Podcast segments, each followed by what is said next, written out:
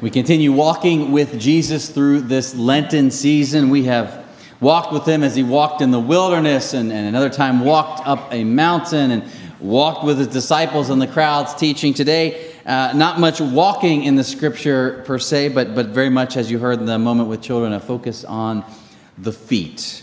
John chapter 12, verses 1 through 8. Six days before the Passover, Jesus came to Bethany, the home of Lazarus whom he had raised from the dead. There they gave a dinner for him. Martha served, and Lazarus was one of those at the table with him. Mary took a pound of costly perfume made of pure nard, anointed Jesus' feet, and wiped them with her hair. The house was filled with the fragrance of the perfume. But Judas Iscariot, one of his disciples, the one who was about to betray him, said, Why was this perfume not sold for 300 denarii and the money given to the poor? He said this not because he cared about the poor, but because he was a thief.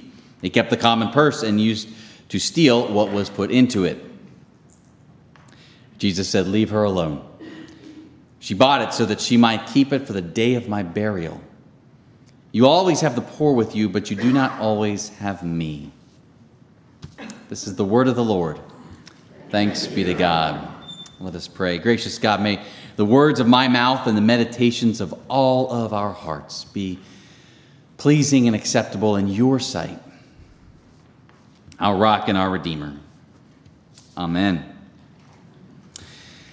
1991 in New Berlin, New York, a 31 year old physician, Bill Thomas, became the medical director for the Chase Memorial Nursing Home. This nursing home had 87 severely disabled residents. Half of them were physically disabled. Four out of five had Alzheimer's or some sort of cognitive disability. He immediately begins making the rounds, addressing what, whatever he could with all the medical know how from medical school, giving medications, taking time with each person. And in time, he diagnosed the, the, the fundamental issue with, with, with the, the, people, the place. It, it, wasn't, wasn't medical, what he observed, what it, it was pervasive boredom, isolation, and loneliness. It was deeply dispiriting. So, long story short, uh, Dr. Thomas, himself someone who at this point owned a small farm with his wife, he had an idea that he brought to the, the board of the Chase Memorial Nursing Home. And if you want to read the longer version, it's in a chapter of a great book I, I heartily recommend called Being Mortal Medicine and What Matters in the End by Atul Gawande. The idea was this what if? What if they tore out a big portion of the grass there in front of the nursing home and, and, and built uh, vegetable and, and, and, flower gardens in that space? And, and what if they brought in real live plants you know, into the nursing home itself. And as well, what if, what if they brought in a few dogs and, and cats uh, to live there? What if they brought in uh, some parakeets and a colony of rabbits and a flock of hens? What if? And, and what if one of the, the, the, the underused wing of this nursing home, what if they converted that to after school childcare for the children of employees that needed somewhere to, to go so that the staff could uh, be more easily present. I mean, what if they brought in a veritable farm and young children to a nursing home as part of the ongoing reality there? A new way to maybe bring some new life and, and potentially invite some who are there to, to take part in the responsibility of all this. What if? And if they could get some of that official approval and they could get some grant funding, and I'll talk about that process in a few moments. Dr. Thomas also had this idea he called the Big Bang. Let's not roll this out uh, sort of slowly and progressively, but let's pick a day on the calendar, open the door for all of the animals to arrive at the same time, the children to begin arriving, and the gardens to begin being built and underway. Well, the big day, it did arrive. The parakeets, they arrived on a delivery truck, but before the delivery truck that had their cages. So they were released into the beauty salon and they shut the door and just kind of kept them there. A little bit later, that other truck arrived, but the cages were not assembled. So a few staff took a few hours to, to build bird cages and then uh, get the birds into them. Uh, residents watched with curiosity. Dogs and cats began showing up. A couple dogs pooped in one of the residents' room on the first day. Uh, um, another part of the staff quickly transitioned, you know, the, the medical cart into uh, an animal feeding cart because they were going to need a way to just start making the rounds. It was nuts. It was pandemonium. It smelled, I mean, it smelled like a farm. It was also a scene of, of, of lavish, over the top, really can't believe they tried that in a nursing home generosity. Mary took a pound of costly perfume made of pure nard, an amount of perfume equivalent to a year's wages. Anointed Jesus' feet and then wiped them with her hair. The house was filled with the fragrance of perfume. Ours is a scene of lavish, over the top, really can't believe she offered a year's wages worth of generosity all in a singular moment The perfume, the hair. And of course, any, anytime such extravagance is attempted or done in this world, it does bring about a reaction, right? I mean, inevitably, if you do something that is over the top, by definition, you've gone above whatever most of society deems as the top for very good reason, and you're out here somewhere. This is what Dr. Thomas encountered, by the way, when he uh, proposed the, the garden and the farm and the children to the nursing home. When he first proposed dogs and cats, they said this is off base. It's just not what we're about. When he went on and proposed birds, um, they said code. They actually were able to turn the page open. The code clearly states no birds allowed in the nursing home. Uh, when he told them the number of animals he had in mind, they said this is going to smell like a zoo. And then, uh, of course, some rightly noted the fact that uh, there had been a number of staff members hadn't had a raise in a couple of years, and a lot of the staff watched anxiously as the state set its budget every year. It, look, it's not that trying to improve the morale of, of the residents is wrong. It's just the people already here are, are, are deserve better pay and, and the facilities because you some, some real TLC. And, and why are we asking, uh, uh, pursuing a grant to pursue a zoo uh, when we need to just maintain the place we already have and we're, we're not doing a great job at, at that? And, and honestly, hard to argue with. I mean, that's just good old fashioned pragmatism. You don't always like it, but, but someone's got to say it. We got to tend to the basics. Judas Iscariot, one of the disciples, said, Why was this perfume not sold for 300 denarii and the money given to the poor? Why, why are we wasting all this money in one singular, brief, momentary act of devotion when we could readily feed the poor for months on end with this money? Feeding the poor is part of, part of the basics when it comes to God's law. Why? Now, to be sure, you heard John gives us Judas's motivation in this. He's not really concerned about the poor, he was a thief. He kept the common purse and he would steal what was put into it. But, even so, Judas is giving voice to something that many of us feel in the face of extravagance. That's why he says it. He knows it's a relatable sentiment. Shouldn't all this good being used in this moment be used to do good elsewhere? And maybe we'd add, we could even proportion it out and let it stretch a long way.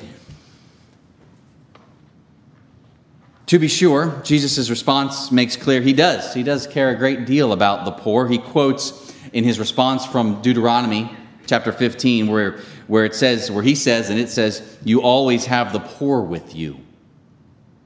But the whole verse he's quoting from, and he definitely had in mind the whole verse when he when he quotes it in his response to Judas, is this since there will never cease to be some in need on earth, I therefore command you open your hand to the poor and needy neighbor in your land.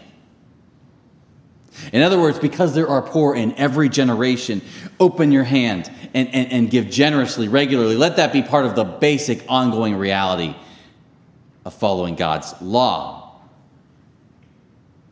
But Jesus ultimately defends this extravagant devotion that is poured out upon his body that shall soon be buried. And in doing so, he makes clear that what this woman does is, is a sign of what he himself is all about.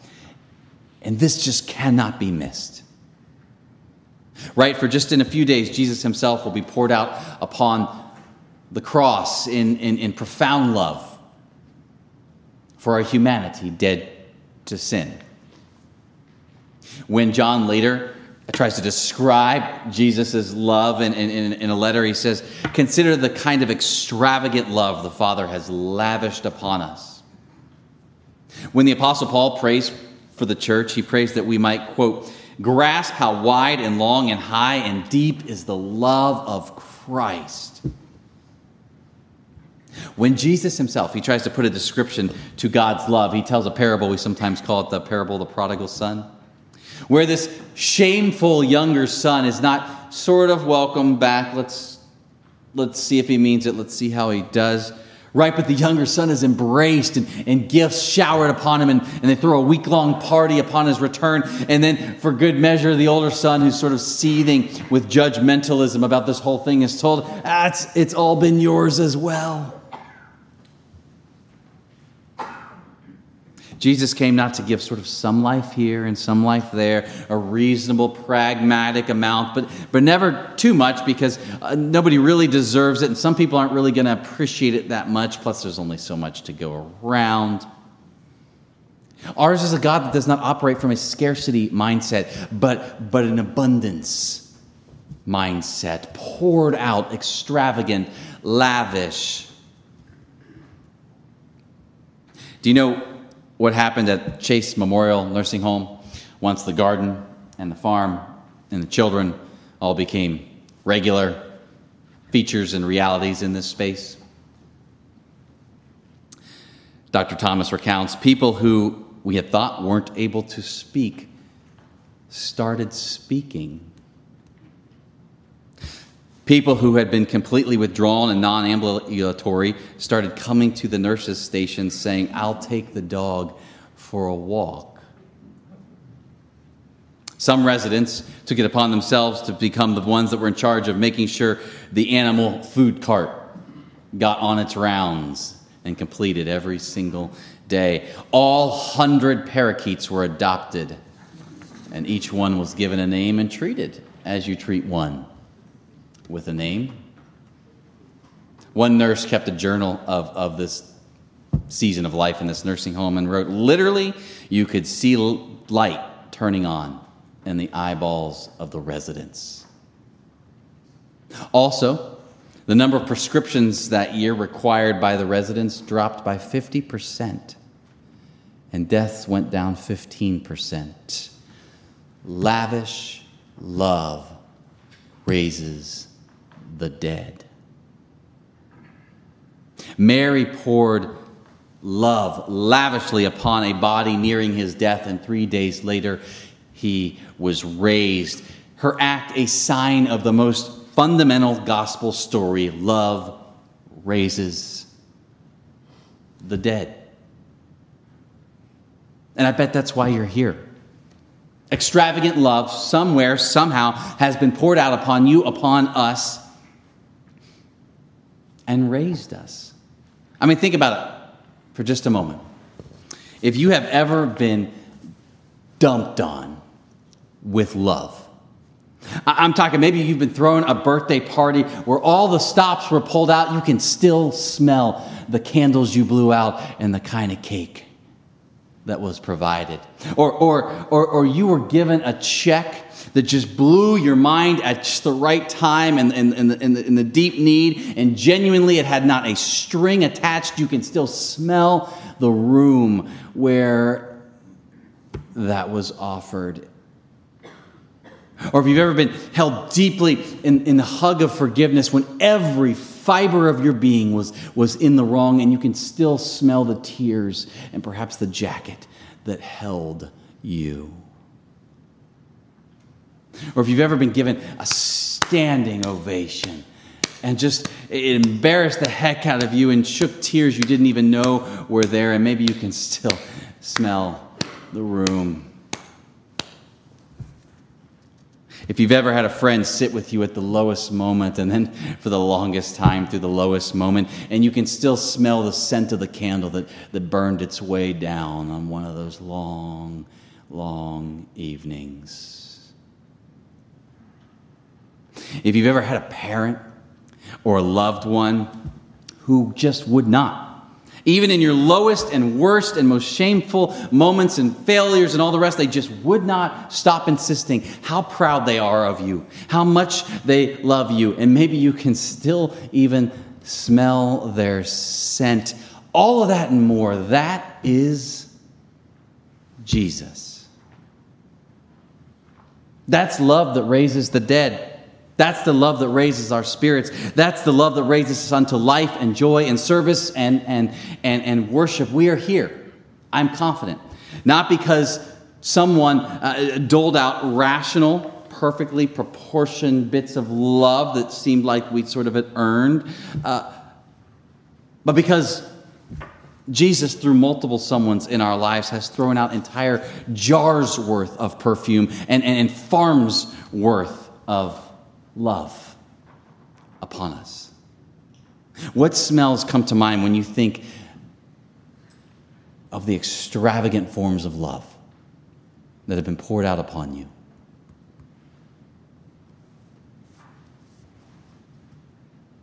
And what does it look like to be the kind of church whose mindset is not captive to a, to a scarcity mindset? We don't have enough. We can't do it. We can't think about those kind of things. We just can't but rather a church who remembers what brought us here in the first place and what our God is all about. And so we really we can't wait to figure out where we get to pour out the perfume and plant the next garden or let loose the animals or the children or just imagine what kind of fragrance God is stirring and blending. And as you think about that question, perhaps more specifically, we start to narrow it into well, who then needs not just a not just a card, but maybe a party. Who needs not just a sandwich, but maybe a banquet? Who among us needs not just a polite word, but a deep hug of affirmation? Not just a nice promise, but genuine justice. Who among us needs not just a friendly hello, but, but a friend? Who among us needs not just a roof over their head, but a home? And is not the answer all of us and all of them? Holy Spirit, lead us to where we might throw the next party in gratitude to all the ones you have thrown us and the ones you continue to throw us.